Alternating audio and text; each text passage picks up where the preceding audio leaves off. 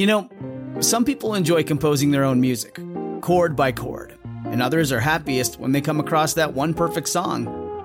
Work is not a lot different than that.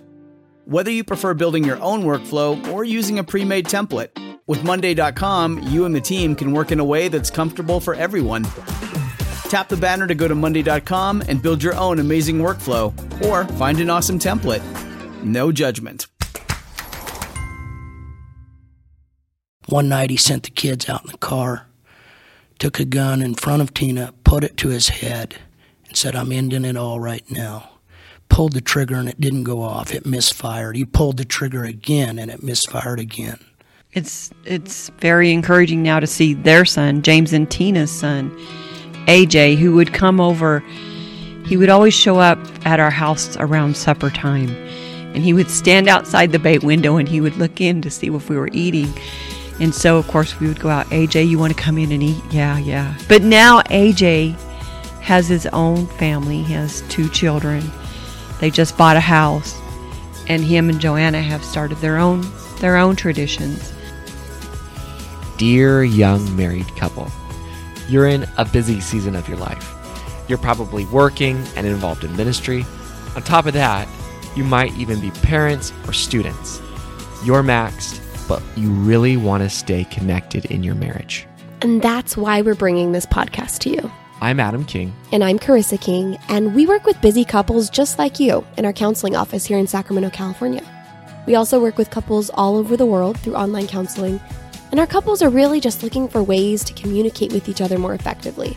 Some of them are looking to heal from a breach in trust or find direction in fulfilling the purpose that God has for them.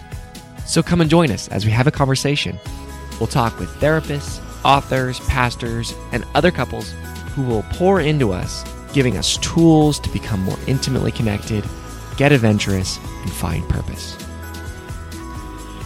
Hey everyone! We are really excited today to be interviewing brother and sister Elder from Pueblo, Colorado. Um, we have some really awesome stuff in store. You really want to stick around and listen to the whole thing. But we're going to be talking about traditions and family. Thank you so much for being here with us and allowing us to interview you. Um, I think this topic first came about because we were here talking about a training and um, the topic of marriage and family came up. And I think you, Brother Elder, started um, talking passionately about this specific area about uh, how Pueblo is a city that has a lot of brokenness, a lot of broken homes, broken people, um, people who were raised in dysfunction, and how you've seen a lot of people come from that and develop new normals and traditions and structure. And so, um, if you guys can just share with us a little bit about your background here in Pueblo, your ministry, and then we'll jump into the topic. Well, the Lord called us here actually in about 1987. That's when He began to deal with us, and I did not like Pueblo. so I was still evangelizing. Actually, we were in California at the time. And uh, so it wasn't until 1990 that God made his vision clear. That's a whole different story. He actually began to deal with me a year before we came here, and I wrote a book on restoration, how to restore the brokenness, because not only families, but this church was broken, uh, failure in leadership, etc. And so 1990 is the year that God called us here. In just a few days, we'll be celebrating 30 years of pastor. Congratulations. Thank you. Lori? When we came, we didn't have any kids. We were here three years before our first son was born, Jeffrey, and then, and two years later, almost three years was Mitchell, and then in 2000, Melody. Mm. So we have established basically all our family traditions right here in Pueblo. Mm. Wow. All of our kids were born in the same hospital in the same room. Wow. So that kind of is a tradition. Although we don't plan on carrying on that tradition anymore. That's neat. Oh. So you guys have been pastoring here for 30 years. And then how long have you been married? We have been married from June the 9th of 1984. Okay. So we have been married, this will be 36 years this oh. year. And then if you guys could also share um, your background and qualifications as ministers, parents, your education, that'd be great. I was born in a pastor's home. Well, when my when I was three, my dad and mom moved to Cushing, Oklahoma, to start a home missions work. So that's all I've really known is the ministry. Um, I graduated high school and I did take one year of college at Oklahoma State University as a piano major. Awesome. And you play the organ. Yes, I play the organ. She's a classical pianist. Don't let her fool you. She's really good. That's awesome. I was born in Salina, Kansas in 1963, this same year that my parents prayed back through to the Holy Ghost. When I was three, God called my parents to Hutchinson, Kansas. And so basically, all I know is the ministry. They were there for 44 years when my father died in a tragic accident. And so the church was passed on to another young man who, incidentally, has done a fabulous job. Um, so I graduated from the school that my father started. I actually came late. I came as a junior and, and went ahead and graduated there. Did some work at uh, Hutchinson Community College, but when I was 17, a friend of mine asked me if I would preach a revival for his friend in Louisiana. He had two revivals for me, so I asked my father. I wasn't even out of high school. I was going to high school, going to college, and working. I that was some of the funnest, most orderly time of my life. my life was in great order at that time. But anyway, um, he asked me to preach these revivals. My father said, Sure, go ahead, son. And I never went home. God just kept opening doors for me from that. My second revival, I was there five weeks. We prayed 28 people through to the Holy Ghost.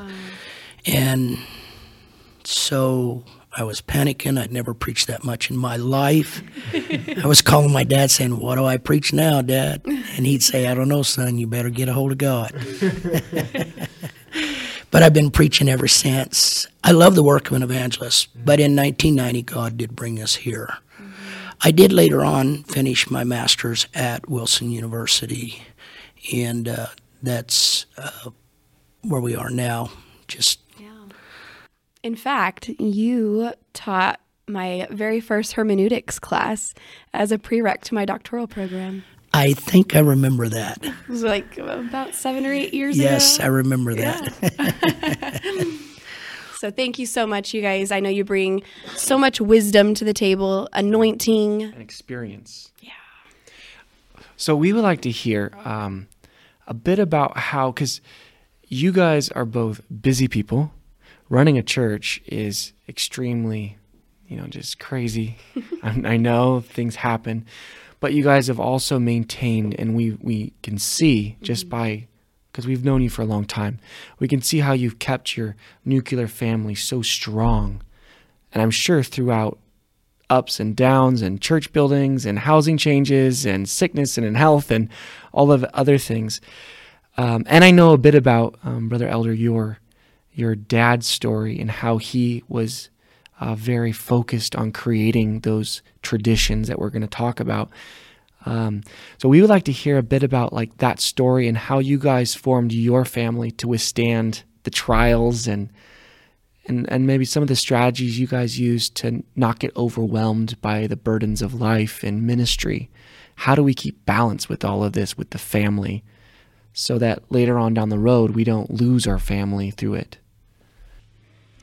I think it's very important that you keep your family high on the priority list.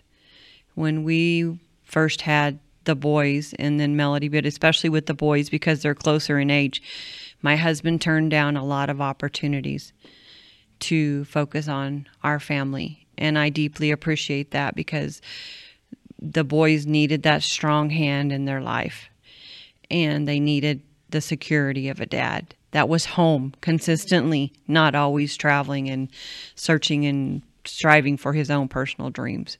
But we were his dream. I really feel like that God spoke to me. I, I did a before. I, God has really opened doors for me to minister everywhere, in the world, which I'm very grateful for. Because you're a singer. Yeah, you, is that what you're I- talking about, or well, the just the preaching and the singing. You know, uh, the doors. I've just been grateful to God. He's opened the doors for us. However, for some reason, the Lord let me realize that raising boys is different. They need their dad time. And uh, I am so grateful to God that I had the dad time with my father. My oldest brother passed away. In fact, my oldest son is my oldest brother's namesake. And uh, uh, that really changed a lot of dynamics between my father and myself.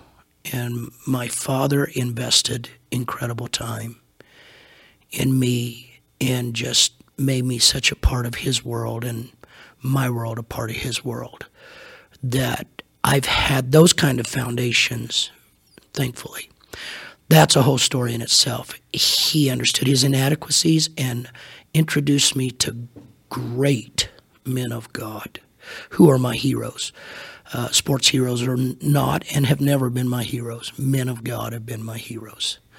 And so uh, we had that background, and I just felt like that's what we needed with our boys. And then when God blessed us with Melody, my daughter as well.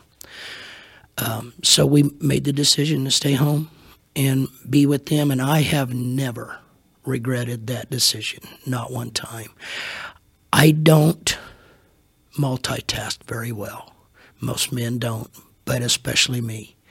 So that was the will of God for me was to be a father to those boys, and I'm eternally grateful that God has given me the children that He's given me.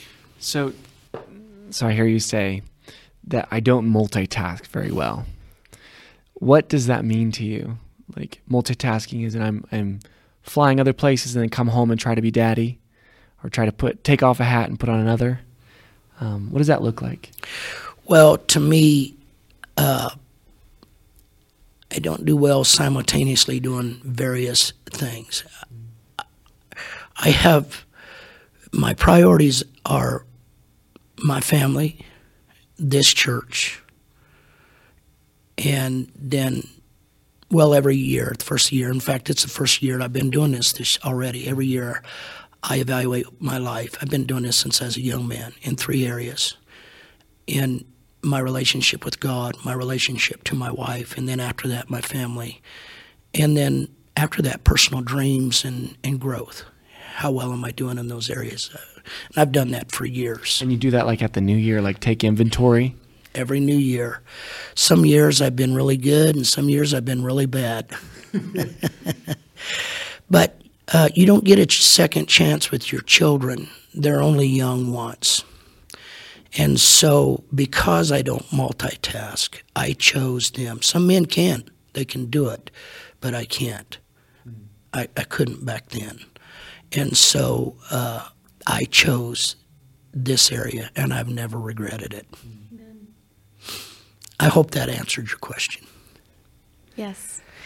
So, um, we want you to talk specifically about some of the ways that people can implement tradition and structure in their homes um, as a married couple and then also with children. Uh, especially when they come from broken homes. And I think all of us can benefit from this, even if we haven't come from broken homes. Um, but could you guys kind of share some of those practical tips with the folks who are listening?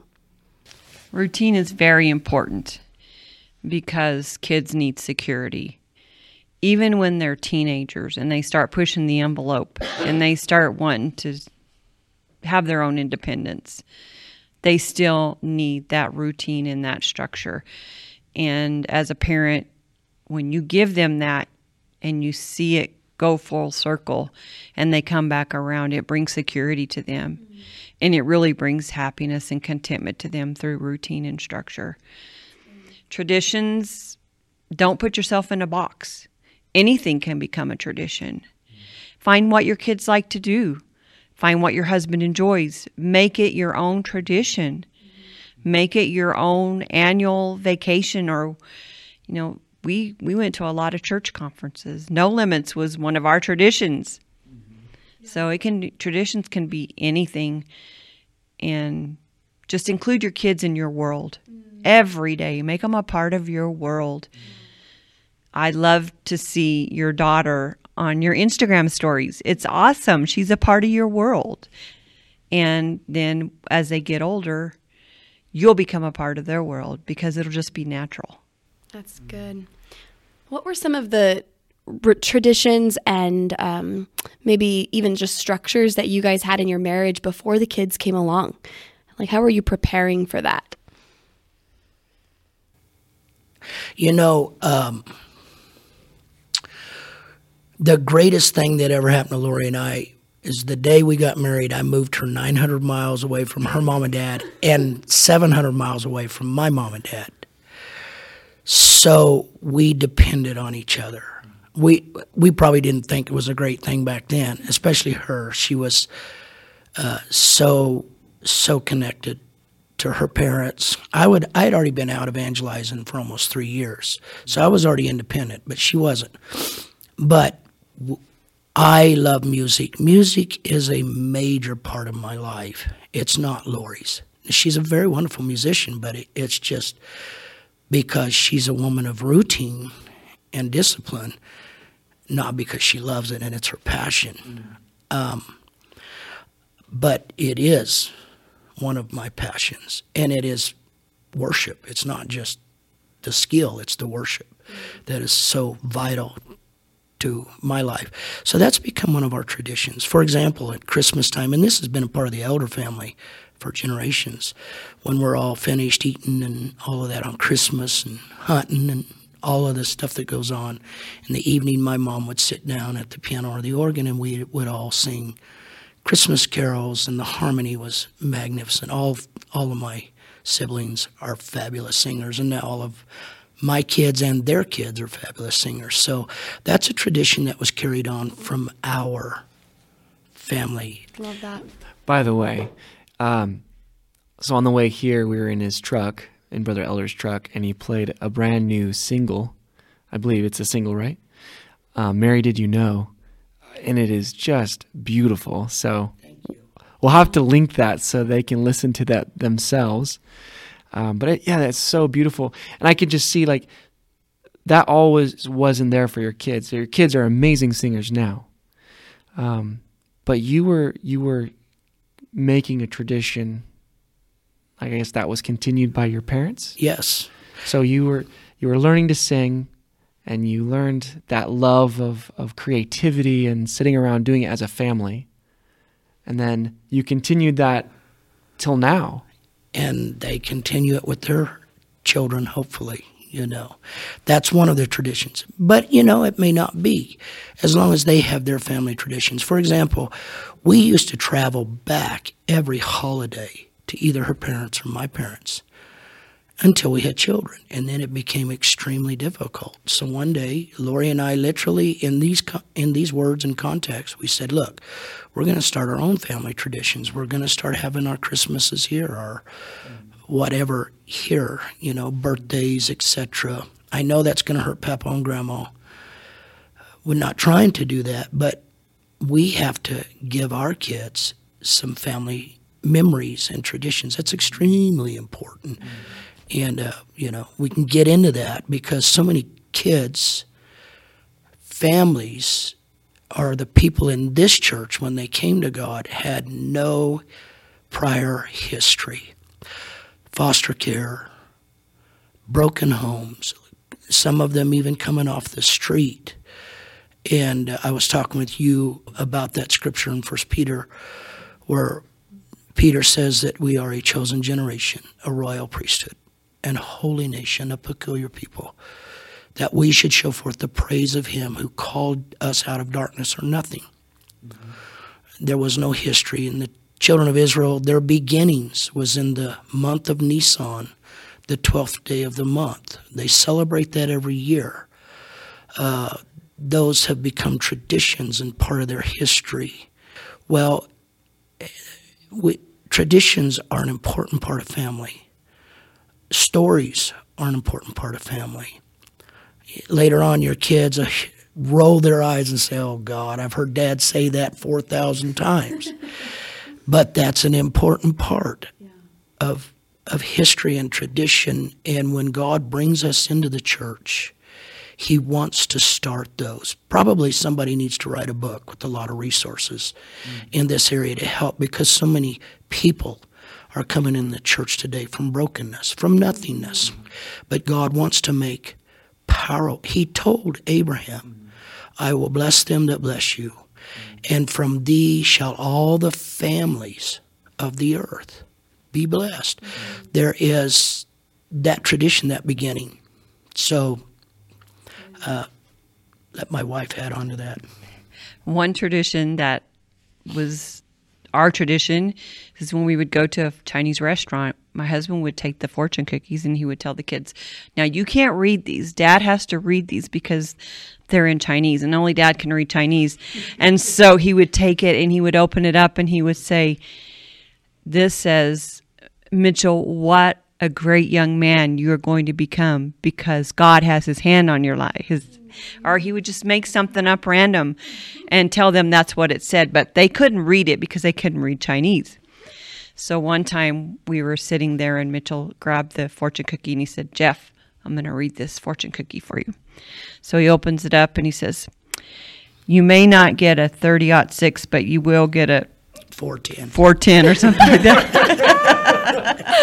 so you can make anything a tradition, just something you repeat that your kids know it's going to happen. Hey, friends, we'll be right back to our interview, but one quick note. If you love what you're listening to, you might also enjoy going through our card decks that we designed to help couples stay connected and in each other's world. So there's Foundations, which is our starter deck, and it's all about boosting your communication skills. And then there's Sexpectations, which is all about spicing up your intimate connection. And then there's Realizations, which is a deck for all couples, but especially dating or engaged couples who want to see how well they really know each other. So grab a deck or two, or three, by heading over to our website, dearyoungmarriedcouple.com slash cards. All right, back to the show. I had forgot about that, but even to this day, sometimes Mitchell, who is very, very uh, Mitchell's the relational guy, but he's quiet about it. He'd get mad at me for telling this, but to this day, sometimes he'll say, "Hey, Dad, can you read my fortune?" You know, and he's married, and but that I forgot about that, but that tradition is stuck. And and that's such a good point that whatever you do repeatedly, especially if we want to make something, um, it's kind of nostalgic, but it doesn't. Aren't those nostalgic memories the thing that kind of are the glue they are almost they like are. the because what do we have but memories? Yeah. And if we could create those beautiful memories, that that takes time, that takes intention, it takes a lot of um, I don't know consistency. Yeah. Determination. Yeah. Another thing we would tell them very often is, "I love you more than." Something in their world that they just wanted or they really I love you more than a million horses. Mm-hmm. I love you more than a thousand shotguns. I love you more than a gazillion Polly Pockets. Just something that they could relate to. Well, and the, the, I don't know about Lori, but my intent for that is to show them that love for one another is greater than things. We rarely ever told our children, and this is just our traditions, we never used physical expressions of beauty. Now, we admire that, but I didn't want their value to be in whether they were pretty by the world standards or not. We would tell them, You're precious. And then we would try to find ways where there was that. Uh, uh, uh, there's a stock market expression, intrinsic. There was that intrinsic value because physical beauty fades, but who they really are never fades. God gave them that value. And so we've tried to do that not only with these, but with the people that God has brought into this church, is to people want value. Mm-hmm.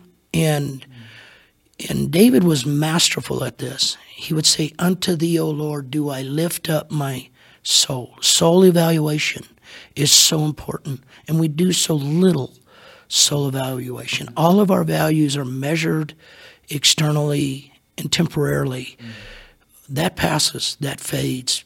But he that does the will of my Father abideth forever. And so Can we do that? Can we do that with these people coming in? Can we show them the value? They never had a father to show them that value. They never had a mother to tell them to read a Chinese, you know, whatever. So find creative ways in the church to bring that familial atmosphere. Out of that, the creativity will flow, and they'll begin their own traditions. One thing I do not want to omit is so many of our traditions begin at the house of God, especially with these people. Our younger kids, I'm thinking of Randy and Barbara Williams, they come off the street, horrible lives. Uh, they have their own testimony. Memphis came, his dad ran off with another woman, broken teenage boy. I can just go through names, and we may deal with some of these. But when they came, no value whatsoever, no self esteem, you know, uh, for lack of a better way to define how they feel about themselves. Uh, and so trying to find ways where they feel the family atmosphere, the family expression, and know that God is their father. It's one thing to tell someone that God is their father, but they have to feel that God is their father. They have to experience. And we know that's through the Holy Ghost. But Jesus said, By this shall all men know you're my disciples. If you have love one to another. Love is the hardest way to build a church, but it's the most powerful and is the greatest way to build a church. I remember taking those young people. I don't remember how many there were, but we had a very small home, 666 square feet to be exact. very small. And we didn't have much money. of course, the kids didn't have any money.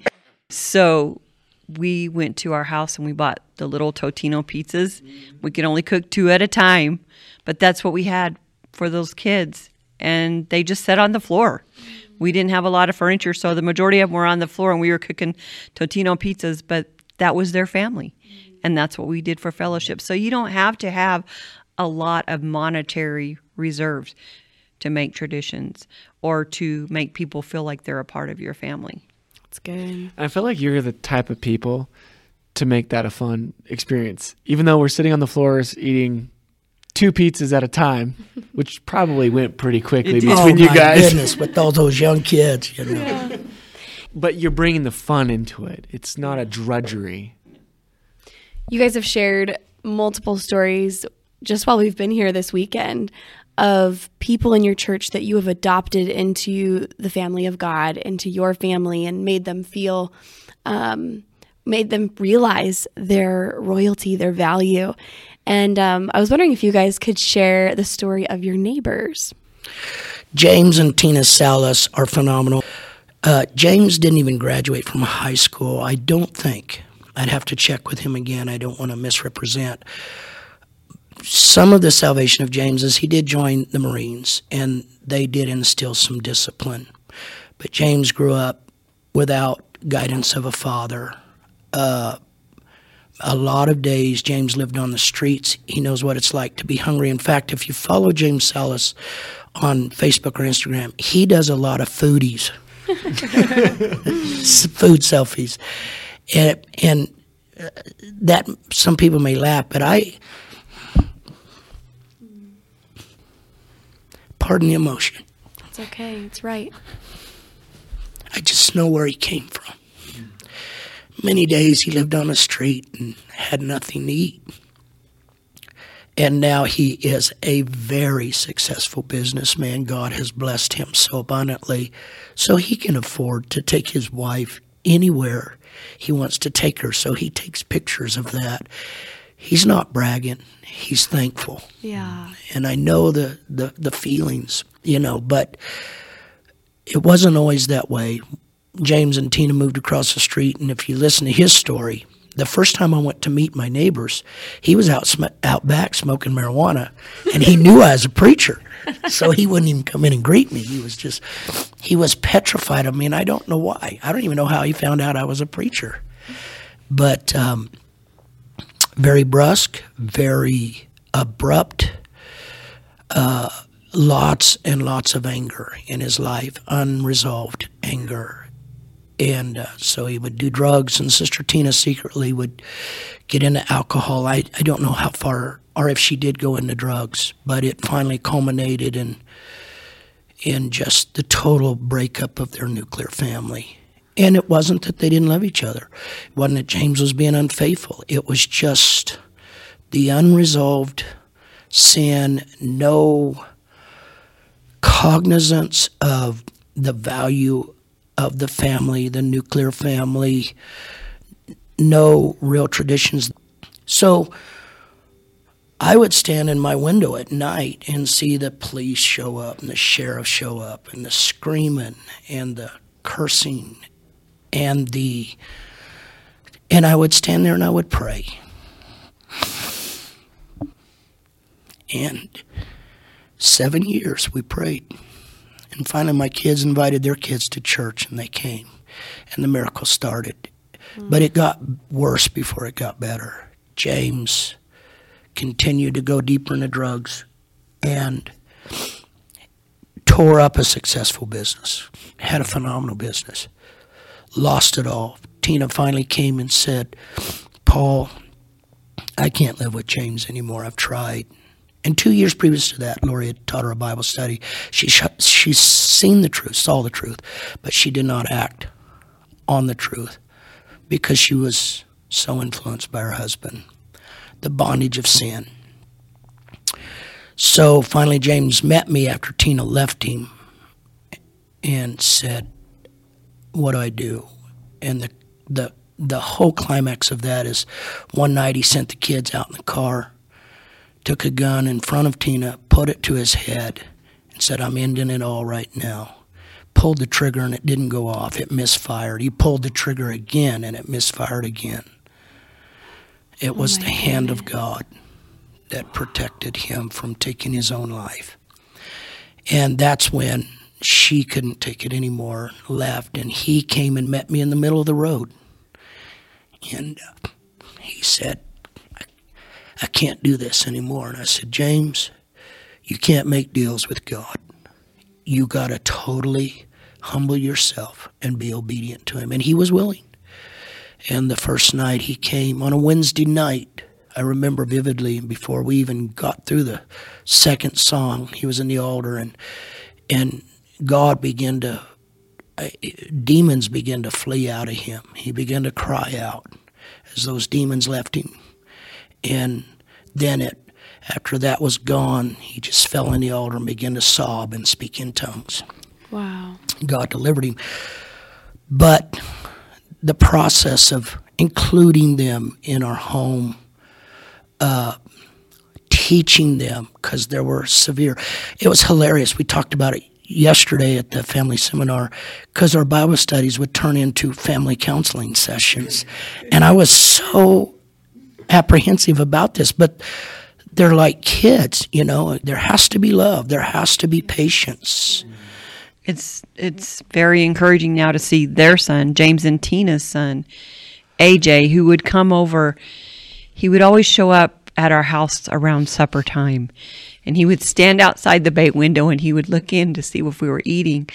And so, of course, we would go out. AJ, you want to come in and eat? Yeah, yeah, yeah. I want to come in. And to this day, he's for his birthday. I still make him a big gallon of sweet tea because he loves my sweet tea.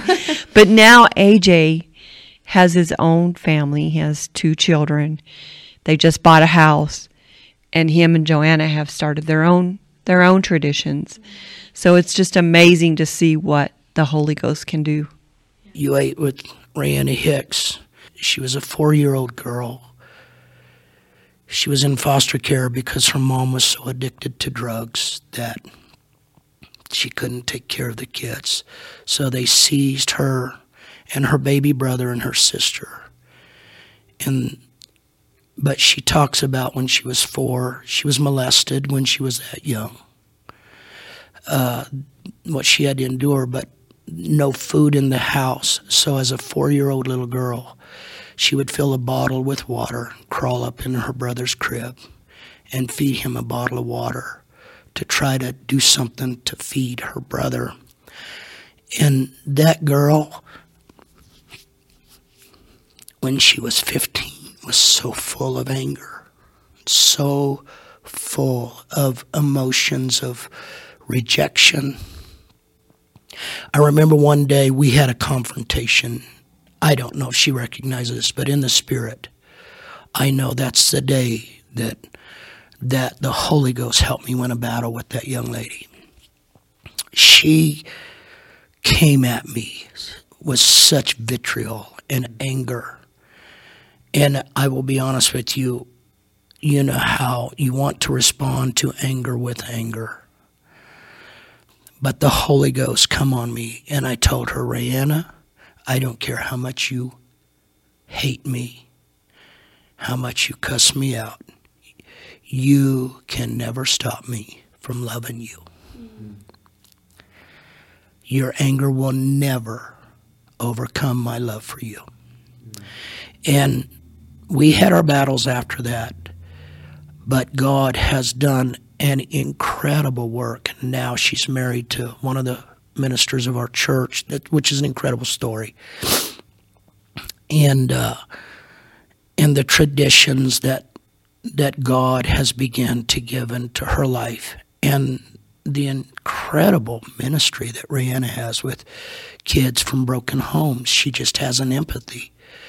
Eh, she can walk in a restaurant and in two minutes. I mean, when we were in Vietnam, these kids don't even speak English, and they're just attracted to her because of of the healing that God has done in her life and the traditions that have begun.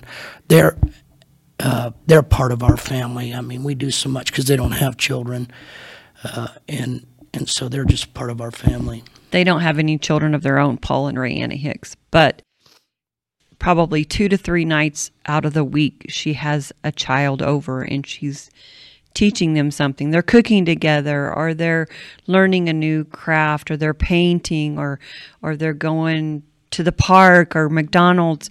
She's spending time with investing in the children of Christian Growth Center now. I love that. I, at the table today, she um, was asking about taking someone's child this week, and she's like, "I'm taking so and so, so I thought I could come pick up your son too and take him with us." And she pulls out her calendar to add it to her calendar, and she has all these little emojis for each child yes. that she's taking out throughout the week, yes. and just calendaring it in. I was like, I love that. And she comes from brokenness, and she's investing in all sorts of kids, um, you know, as part of that ministry that God's called her to. I didn't realize it at the time, but I knew in in this book that God had given me for the restoration of this church. The Lord said, You need to create a, fa- a familial atmosphere. And that gets more and more difficult as the church gets bigger. I hope ministers are listening to this because if you ever lose that, the church can become fragmented.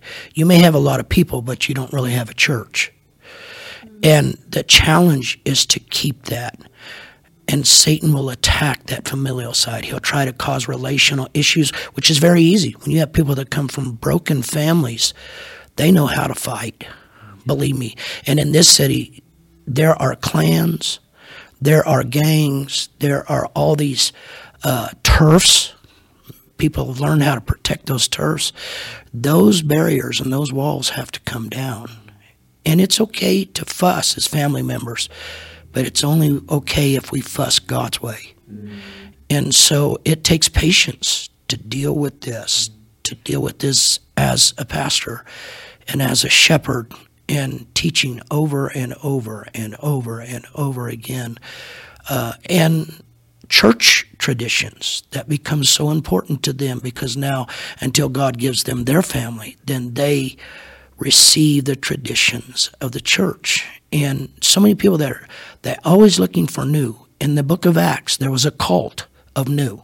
In the book of Acts, chapter 17, they did nothing but looking, the Bible says, on Mars Hill, they were looking for new.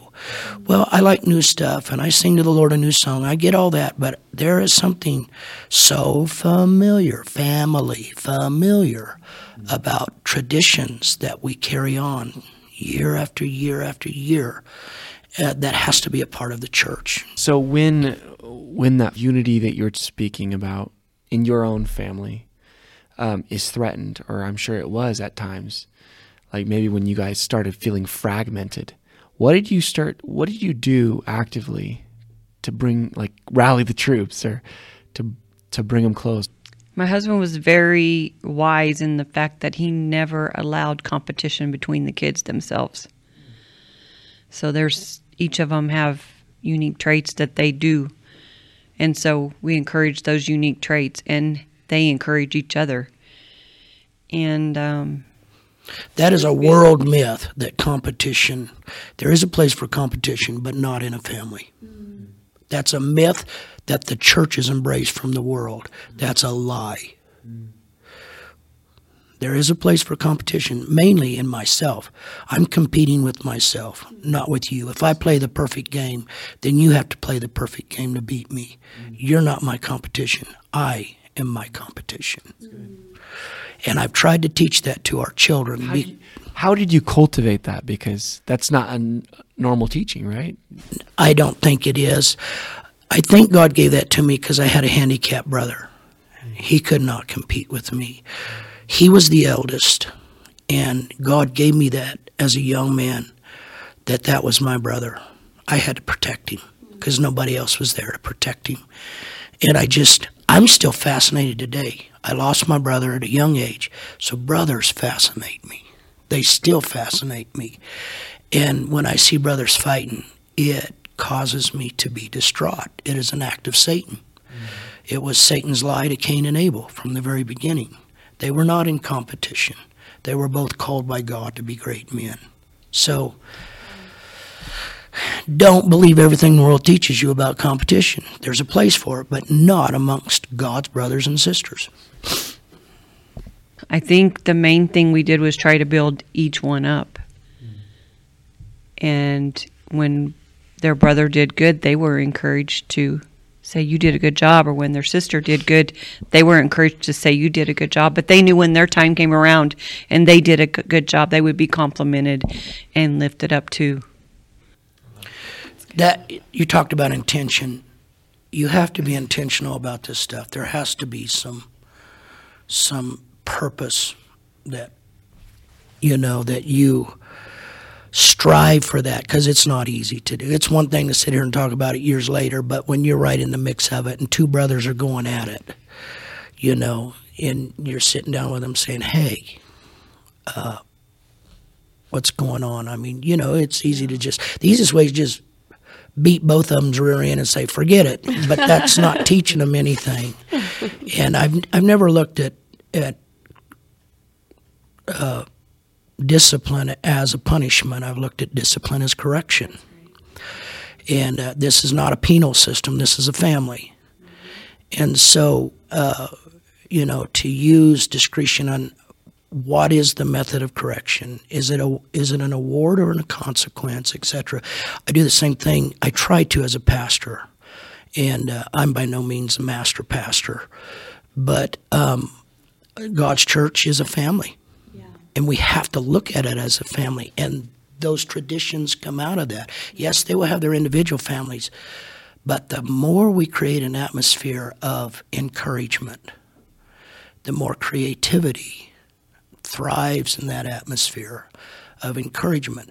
And I think the thing that Satan attacks the most is the atmosphere of encouragement. Mm-hmm. He wants there to be division most of the problems in this church do not come from lack of finances. It comes in relational situations where Satan begins to erode and tear down relationships.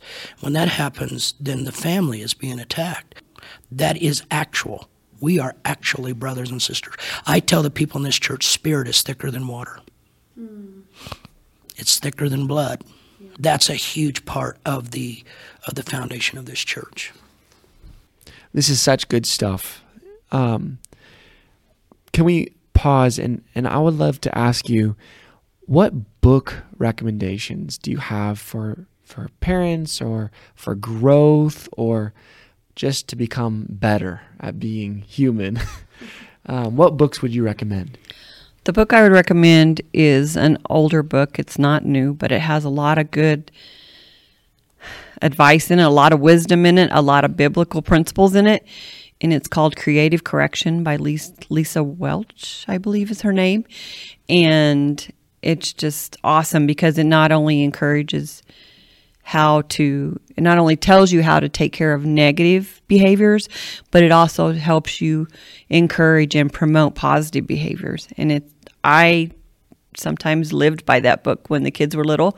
It has an index in the back to actually you can look up certain behaviors cheating back talking. You can look them up and it'll give you a scripture and it'll give you a, a creative way how to deal with this. Sometimes if you use the same discipline over and over and over the child just gets bored with it. It doesn't affect them. For parenting, I would suggest it's an older book also, but I love it. We spent many a night, my children and I, reading stories. It's called The Book of Virtues by William Bennett. It's an incredible book. It teaches character traits, not just good character traits, but the consequences of developing bad character traits. And the guy must have been brilliant because it is a massive book with many, many stories. Aesop's fables. I don't even know where he come up with some of the stories, but it gives a parent a ton of resources to undergird and to reinforce good and bad character traits in their children. Another book I'm reading now, maybe for ministers, is called Zeal Without Burnout by Christopher Ash. And uh, one of the hardest things to do, especially in this day and age, is to minister effectively without dealing with burnout.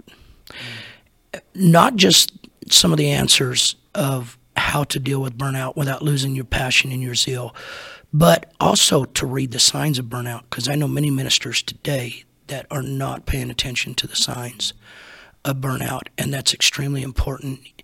So good. Well, those all sound like excellent books that we'll be putting in our Amazon cart. So thank you very much for the recommendations. Before we close with our Dear Young Married Couple letter, we wanted to ask you that are listening if you're enjoying the podcast, please take 60 seconds or so and just leave us a note, um, a star rating on iTunes. If you can share with us why you love it or even how it's helping you, that would mean a whole lot. Uh, we read every review and take it to heart. Um, we're a new podcast, so your reviews make a big difference in helping us reach more couples. So thanks so much, friends. On to our Dear Young Married Couple letter. So please rewind to the first few years of your marriage. What advice do you wish you would have received? And then fill in the blank with a sentence or two or a few. And here it is Dear young married couple. I wish that I would have had the courage to talk to some godly ministers and their wives and had let them know of the struggles we were facing. Instead, I felt like we had to be the perfect married couple and we had to have the perfect walk with God and never fall down and never make any mistakes. But if I had only known the mercy that they would show us and the love and the compassion and the wisdom that they could have given us to where we probably wouldn't made as many mistakes if we would have just opened up. Ah, they don't have to walk it alone. Yeah, it's good. So, how about for you, Brother Elder? Dear young married couple. I wished that I could have had some people in my life that I would have trusted enough to talk about financial dreams for my family and for my kids because so much concept of ministry is we're giving ourselves totally to the ministry, which I agree with. The Bible says that a wise man leaves an inheritance to his family clear up to the fourth generation. And I had dreams, but I didn't have the know how to accomplish those dreams.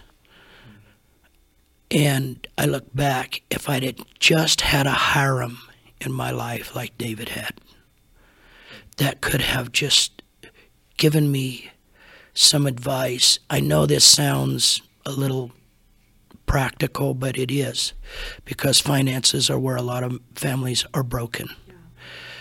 And uh, somebody that had some insight, I think, would have helped my wife and I even be more uh, stable to do dreams in this church uh, if I would have had that advice. Well, we just want to thank you guys. This was an awesome podcast. And thank you for all the wisdom. And uh, we're just so thankful to to know you and to hopefully next time even have another podcast and continue the conversation. Yes. I want to say a shout out to a young married couple and thank you, Brother and Sister King, for such an important, vital ministry in the day that we live in. Thank you. We honor you guys. Feelings mutual. All right, friends, we really hope that you got a ton out of today's conversation. And if you want help, if you want personal guidance with individual counseling or couples counseling, or even help with you as a couple reaching the goals you have, just reach out. Give us a call at 916 678 1797 or shoot us an email at hello at dearyoungmarriedcouple.com. No matter where you are in the world or in your marriage, we can set up a counseling session with you and we can work toward progress.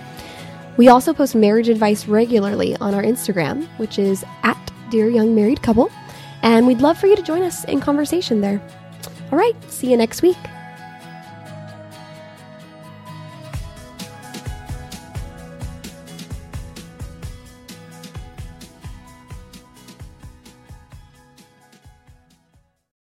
This is the story of the one. As a maintenance engineer, he hears things differently. To the untrained ear, everything on his shop floor might sound fine, but he can hear gears grinding or a belt slipping. So he steps in to fix the problem at hand before it gets out of hand. And he knows Grainger's got the right product he needs to get the job done, which is music to his ears. Call, clickgrainger.com, or just stop by. Grainger, for the ones who get it done.